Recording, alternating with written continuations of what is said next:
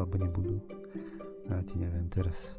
Počujte, mám otázku na vás. Budú toho roku Vianoce? Alebo ich kvôli opatreniam zrušíme? Tak verím, že už samotná otázka ako keby aj odpovedou jasné, že Vianoce budú. A je rovnako jasné, že budú úplne iné, ako sme zvyknutí ich sláviť. Budeme musieť oželieť mnohé pekné tradície, zvyklosti, mnohé návštevy.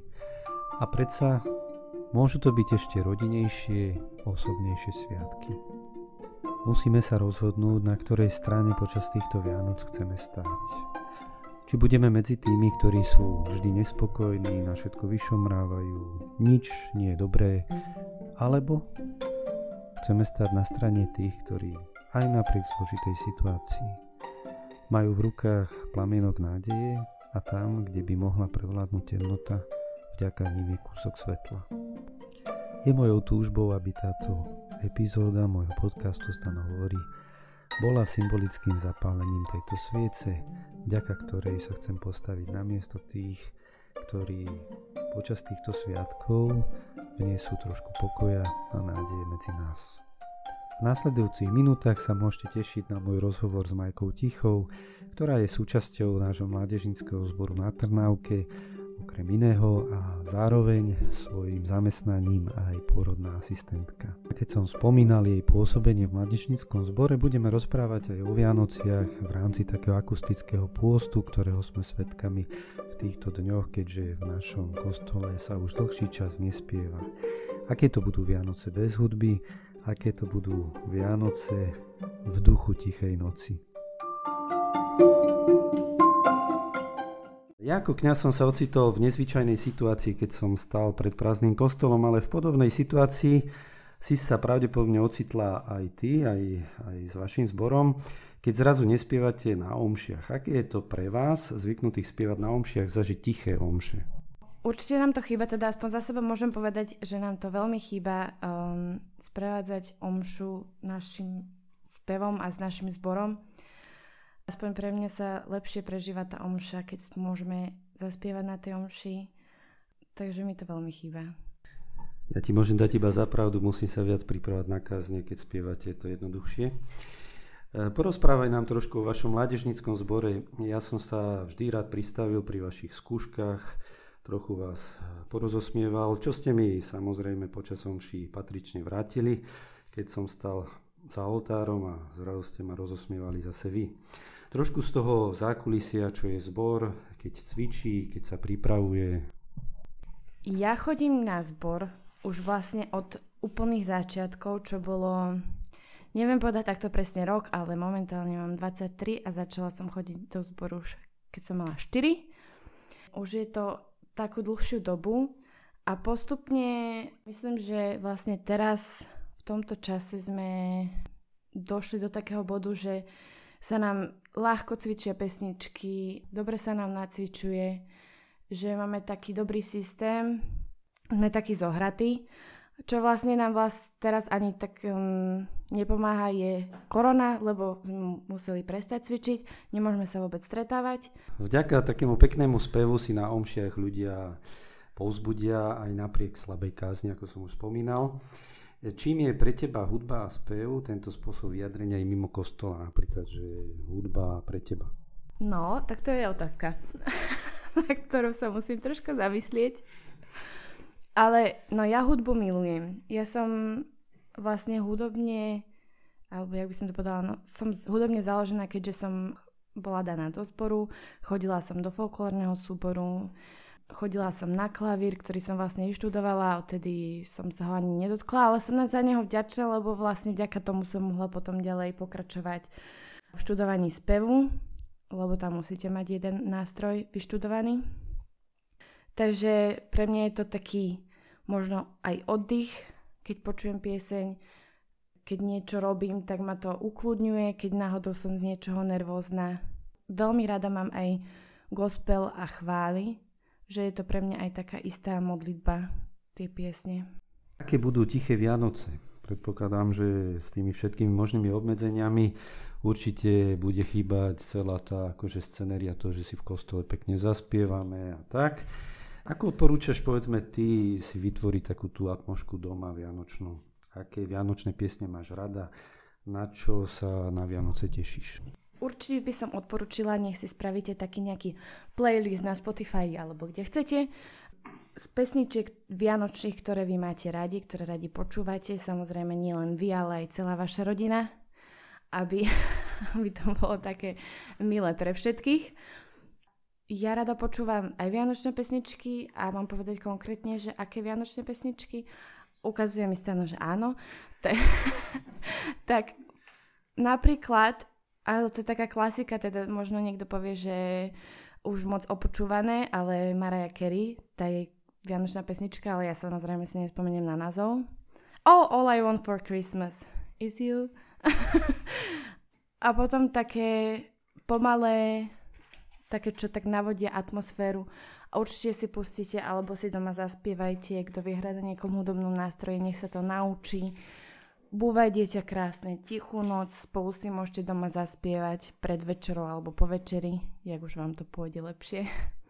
A to tak podľa mňa mi, veľmi milo, pekne navodí atmosféru a aj možno v kostole by sa za normálnych okolností spievala tá tichá noc, tak, tak aspoň doma. Ďakujem. E, nedá sa mi nespýtať, keď by sme prehúpli sa do ďalšej témy, vzhľadom na tvoje zamestnanie, ktoré je tak trochu vianočné, keďže sa týka aj pôrodov a Vianoce sú o narodení. Často asi tráviš čas v sviatkov aj v službe. Už si si na to zvykla? A aké sú to sviatky? No podľa toho, aký je to sviatok. Napríklad tento rok budem tráviť naozaj sviatky v službe, keďže 24. mám nočnú. Zatiaľ mi to tak vyšlo, že tie Vianoce som vždycky aj na tú večeru došla domov, alebo som bola doma toho 24. Takže teraz to bude taký prvý rok, kedy tie Vianoce budeme musieť aj kvôli mne troška posunúť a potom idem vlastne hneď do služby. Ale fakt to záleží od toho sviatku, že nie každý sviatok je taký, že vyslovene, že s rodinou, takéto trávenie spoločného času s rodinou. Tým pádom je ľahšie možno ísť na nejaký počas roka nejaký sviatok do roboty ako cez Vianoce alebo na Nový rok. Toto je jedna z vecí, ktorá je pre mňa veľmi ťažká. Počas sviatku ísť do práce a nemôcť si užiť ten čas napríklad s rodinou alebo s kamarátmi, keď všetci ostatní majú voľno a ja musím ísť do práce, ale ale inak je to veľmi pekná práca. Tak ďakujem. Trošku poznám túto situáciu, keďže ja sviatky tiež zvyčajne prežívam, nazvime to pracovne, ale samozrejme je to iný prípad. Asi ako nikdy predtým sme si neuvedomili, aké je zdravie dôležité a zároveň krehké. Ty pracuješ v zdravotníctve, ktoré je teraz riadne vyťažené, je to v prvej línii, máš trošku aj strach, obavy, si už e, z toho unavená. Čo ťa naopak poteší z reakcií ľudí v tomto období? Strach som možno mala väčší zo začiatku, jak to začalo, ale to asi každý. Som skôr z toho unavená, že máme stále nejaké nové opatrenia alebo systém, akým musíme pracovať, lebo samozrejme tým, že pracujem na pôrodnici, tak nám tam tiež môže prísť maminka, ktorá je buď pozitívna alebo alebo teda bola v kontakte, takže ju musíme izolovať. Takže to je pre mňa možno viacej zdržovania sa, akože čo sa týka aj papierov, strašne veľa máme teraz k tomu. No, veľmi ma poteší, keď sú tí ľudia takí ohľaduplní a berú to tak akože zodpovedne, že musíme spraviť im tie testy, keď prídu do nemocnice a nehádajú sa s nami, že to nechcú, všetky papiere nám normálne povypisujú, sú takí ohľaduplní voči nám, voči tým všetkým opatreniam, ktoré musíme spraviť navyše, ktoré by za normálnych okolností vlastne nemuseli sme robiť. To ma veľmi poteší a potom, keď sú takí vďační za tú našu robotu, že to neberú ako samozrejmosť a že naozaj, že tak sa vedia poďakovať na konci, že to tak cítiť z nich, že sú radi, že sme tam boli pre nich a že sme tam boli s nimi. Aby boli sviatky zdravé, častokrát si na Vianoce prajeme teda šťastie, zdravie, pokoj svety a tak ďalej. Hej. Teraz myslím si, že to slovo už úplne aj inak vnímame, aj, aj tú hodnotu zdravia. Čo by si nám odporúčala, aby sme sa aj v tejto situácii ozaj potešili zo sviatkov a zároveň ich prežili v zdraví? Tak určite teraz najhlavnejšie prežiť tie sviatky s rodinou. Myslím, že teraz sa ani s nikým iným nedá, takže si to tak užiť konečne tie sviatky naozaj s rodinou. Tým pádom, keď budete iba s vašou rodinou a nikde nebudete chodiť, tak ste safe. Ale nie, vážne si to užite teraz s tou rodinou a myslíte na svojich blízkych. Možno aj keď vás niečo bude štvať alebo vám bude niekto liesť na nervy, brat, sestra, tak si tak kusnúť do jazyka a možno to za niekoho iného obetovať, kto s rodinou práve nemôže byť, lebo je v karanténe alebo, alebo proste niečo iné sa mu deje, takže možno takáto. Živo si pamätám, ako som ti volal pred celoplošným testovaním, ktoré sme mali teda v našom stredisku a ty si prichádzala priamo z nočnej a celý deň si potom testovala. Nedá sa mi nespýtať, že kde na to berieš silu. Úprimne, vážne neviem. ono tak nejak, keď niečo treba a som, som, stojím si za tým, že to chcem ísť spraviť, tak vtedy na to silu mám, ale keď je niečo, čo sa mi naozaj nechce, alebo tak, tak to je akože o mnoho ťažšie. Ale tak vedela som, že toto je potrebné a že je to dobrá služba. A keďže som vedela, že tu budem aj s ostatnými ľuďmi, ktorých budem poznať, s kamarátmi, tak som sa na to aj celkom tešila a možno aj to mi tak dodávalo silu, že sme sa sme spolu srandovali a tak ďalej, ale inak ti neviem povedať naozaj. By sme sa prechúpli do poslednej našej témy. Dobročinnosť trošku patrí k Vianociam. My sme k sebe takí štedrejší. O to je krajšie, keď to vie byť takým dobrým zvykom nielen počas sviatkov, ale tak trošku počas celého roka. Čo to znamená pre teba? Máš taký svoj obľúbený spôsob takých nezišných tvojich aktivít v rámci buď Salesianov alebo mimo toho? Keďže som vyrastala u Salesianov, tak je to jednoznačne pre mňa práca alebo teda dobročinnosť u Salesianov v Oradku. Moc sa toho teraz počas korony robiť nedá, ale keď eh, ma s niečím stále osloví, ako napríklad dneska s, tým, s týmto podcastom, hovorím si, dobre, idem do toho, aj keď sa mi dvakrát nechce, alebo nestíham. Ale mám rada toto prostredie a veľmi dobre sa tu cítim. Aj to, že môžem niečo spraviť pre druhých, hoď čo, tak ma naplňa takou radosťou. Je to taký úplne iný pocit, ako byť v práci alebo niečo iné proste robiť. Že je to taká, taká radosť pre mňa. Ozaj môžem potvrdiť, že aj keď som prišiel sem na Trnávku, tak tí s Laurou ste mi ozaj sa snažili tak e, ma tu rýchlo akože aklimatizovať a ešte doteraz mám z toho také pekné spomienky, keď som pozeral vonku, že čistie niekde na dvore, či môžem pokojne prejsť a tak, ale tým samozrejme vyjadrujem takú vďačnosť a takú aklimatizáciu. Počul som, že sa chystáš na misie, už si bola trošku aj na takej menšej misii na Ukrajine.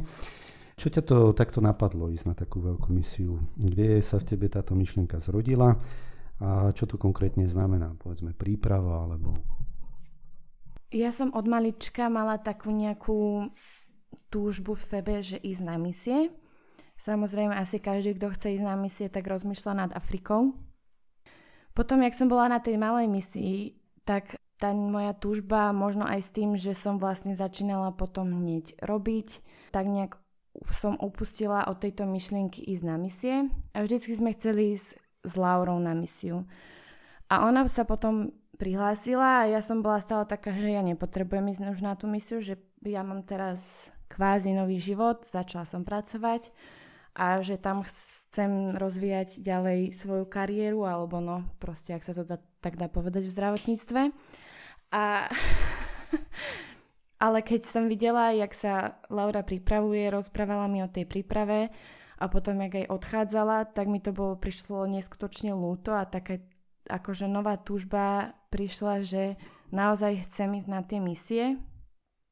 Moja mamina sa vždycky smiala, lebo od malička som sa modlievala za Keniu a ani som podľa mňa nevedela, čo to je, ale som sa proste modlila, takže a ona vlastne, ona sa ma pýtala potom, keď som tak od toho upustila aj Laura, jak sa začala pripravovať, že prečo ty nejdeš na tú misiu, lebo vedela, že od, že som vždycky chcela ísť, tak to nejako tak vo mne zase skrslo táto myšlienka. A v septembri som sa vlastne prihlásila na misiu a rozmýšľala som, že cez koho pôjdem, že či pôjdem cez zdravotníctvo, ako napríklad krčmery, lebo som chcela ísť vlastne hneď, že nie, lebo keď sa ide cez Savia, musíte mať ročnú prípravu. No potom sa tak rozhodla, teda to mi aj moja maminka povedala, že keď som od malička vyrastala u Salesianov, že prečo neísť cez nich a nepomôcť akože Salesianom, keď môžem, tak som sa vlastne, tak mi to nejako potom začalo vrtať v hlave, tak som sa prihlásila cez Savio. A je to vlastne teraz ročná príprava, raz do mesiaca je jeden víkend, ktorý sa pripravujeme, máme tam rôzne prednášky a aj od, od tých, ktorí už boli na misiách, nám prednášajú o rôznych miestach. Idete tam vlastne s tým, že neviete, kam pôjdete. V marci sa dozvieme, kam ďalej pôjdeme sú na výber rôzne miesta, ako napríklad Afrika, ale aj Luník 9. A ja sa vlastne dozviem, že kam pôjdem, takže idete tam s takou aj vlastne pokorou odovzdávať tieto Bohu, že kam vás pošle a že to je najlepšie miesto pre vás, aj pre tých, ktorí tam sú, že môžete tam najviac toho odovzdať. Tvoj recept, aby ťa bavilo venovať ku svojho času dobrovoľníctvu, a aby ťa to neprestalo baviť, možno aj pre ostatných? Tak asi na prvom mieste je modlitba, si myslím, že nerobiť to s takou možno pichou, že ja som tu ten, ktorý ide pomáhať a vďaka mne sa všetko robí a vďaka mne sa toto podarilo, ale s takou pokorou, že cez mňa Boh koná a chce cez mňa možno niečo odovzdať aj tým deťom alebo už kdekoľvek som nie ja, ale Boh to cez mňa koná a robí svoje. Na záver by som mal ešte zo pár takých krátkých vyjadrení a by ma zaujímala taká tvoja bezprostredná reakcia. Obľúbený hudobný nástroj. Gitara. Trapas v zbore. Trapas v zbore? Wow, ja neviem. Je iné. Viem, spomenula som si. Mali sme raz takú nejakú, bolo na sviatok sme spievali alebo niečo a niekto zaklapol spevník, ešte keď boli mikrofóny zapnuté, ale to bol keby rachlo, akože niečo, padol, padla strecha kostola alebo niečo, takže všetci sa zlakli. No a bol to trápa, že si pozerali na zbor. Vianočný darček. Kavovar. Salesiani. Stanley. No, s týmto jednoducho musím končiť, si ma odrovnala. Jednoducho ďakujem za sympatiu. A zároveň, Majka, ďakujem ti aj za rozhovor, za to, že si si našla čas a verím, že e, si rozveselila a zároveň aj pozbudila našich posluchačov.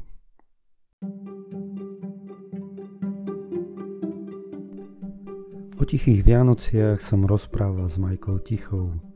Chcel by som takouto cestou zo srdca poďakovať všetkým vám, čo za bežných okolností darujete svoj hudobný talent a spev na skrášlenie a hlbšie prežitie svätých homší alebo iných slávností, ktoré spolu prežívame.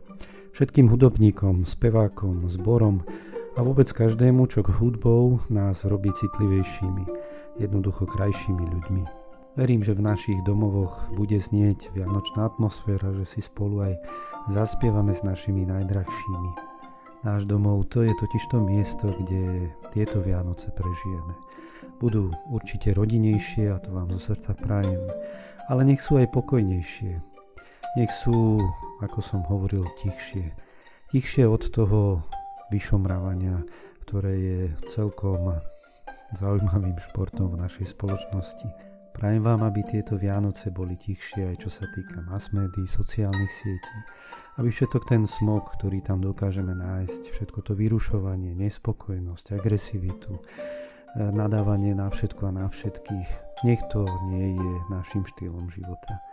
Prajem vám, aby sme vedeli vnášať pokoj a porozumenie tam, kde sme, aby sme si vedeli všimnúť to dobro, ktoré sa okolo nás deje a aby sme v prvom rade každý z nás prispeli k tomu, že naši najdrahší budú aj vďaka nám v bezpečí. Ako si si predstavujem, že tá svetá rodina tieto Vianoce nebude až tak klopať na dvere kostolov ako na tie dvere našich príbytkov. Nech sú teda tie naše Vianoce ozaj tichšie, aby sme toto klopanie počuli a aby sme sa tešili z toho, že sa tá svetá rodina vmestí do tej bubliny, v ktorej prežijeme tieto Vianoce. thank you